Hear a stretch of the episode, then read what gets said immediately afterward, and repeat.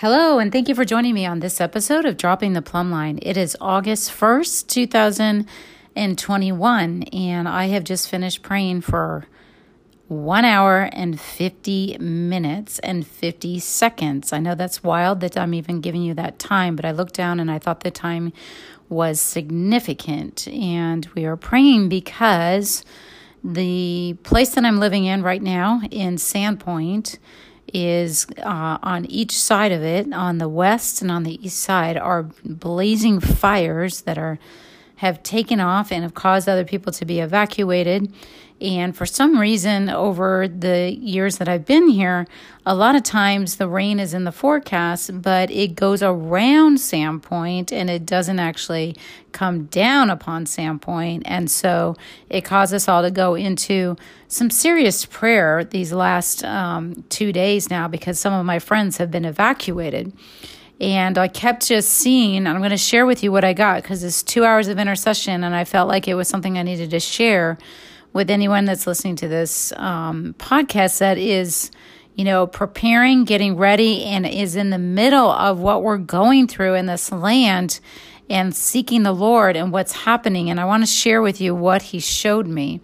So we are praying Elijah. I saw Elijah I saw Elijah telling his servant to go and look for the cloud, that he saw the cloud, and the servant had to go seven times before he could see this cloud. And it was as if we had been praying like the seventh time by the end of this day and two hours of prayer of one hour, 50 minutes, and 50 seconds.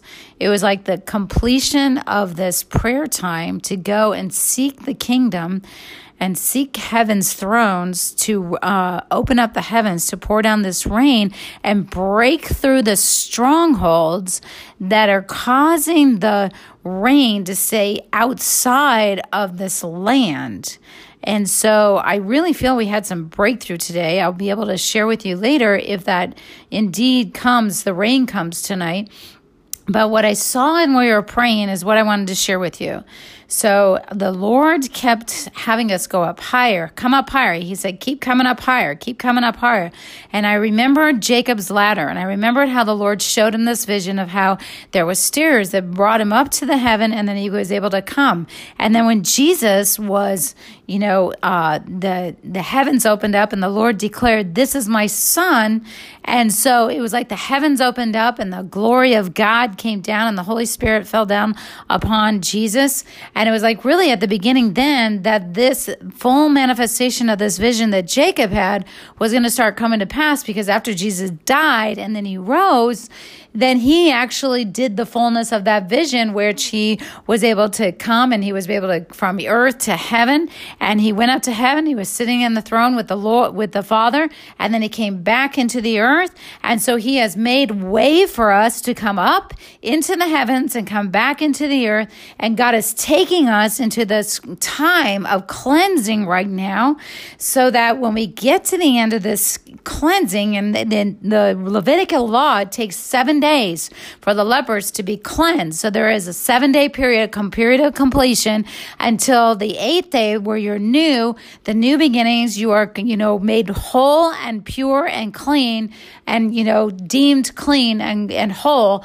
And so we are like in this time that the Lord is cleansing us and there this so we're in a time that God wants to pour out this new living water, this waters that come from heaven that cleanse us. This is the flood. Everybody is looking for the glory of the Lord, but the glory of the Lord came forth when the Holy Spirit was released inside of us and his glory lives in our temples. You can't make it any more perfect or more glorious. It's there. But now God is jointly fitting together all of us to create his new Jerusalem, his great national temple, where his presence can be seen in the earth. And what he's pouring out right now is he's cleansing the temple. He is cleansing the temple and he's cleansing it in our spirit, soul, and body. That's why he is opening up our eyes so that we can see these things that are not from him. And he's saying, come out of her, come out of her, so that we can pull ourselves out of things that of idolatry and things that are outside of his ways and his truth. So then when we turn, he can open up the waters and cleanse us, heal us, and bring forth purification in our temples so that we are ready when he comes because he wants to habitate. There is a holy habitation that is coming. This is what the millennium is all about is resting in his presence. And when you are going through a cleansing and sanctification, you aren't running in God's power. You aren't running in like a strength. You are resting and abiding because he has cleansed you and made you whole and you are in his presence abiding. And this is what God is doing right now. And he is separating everything out that's not of him.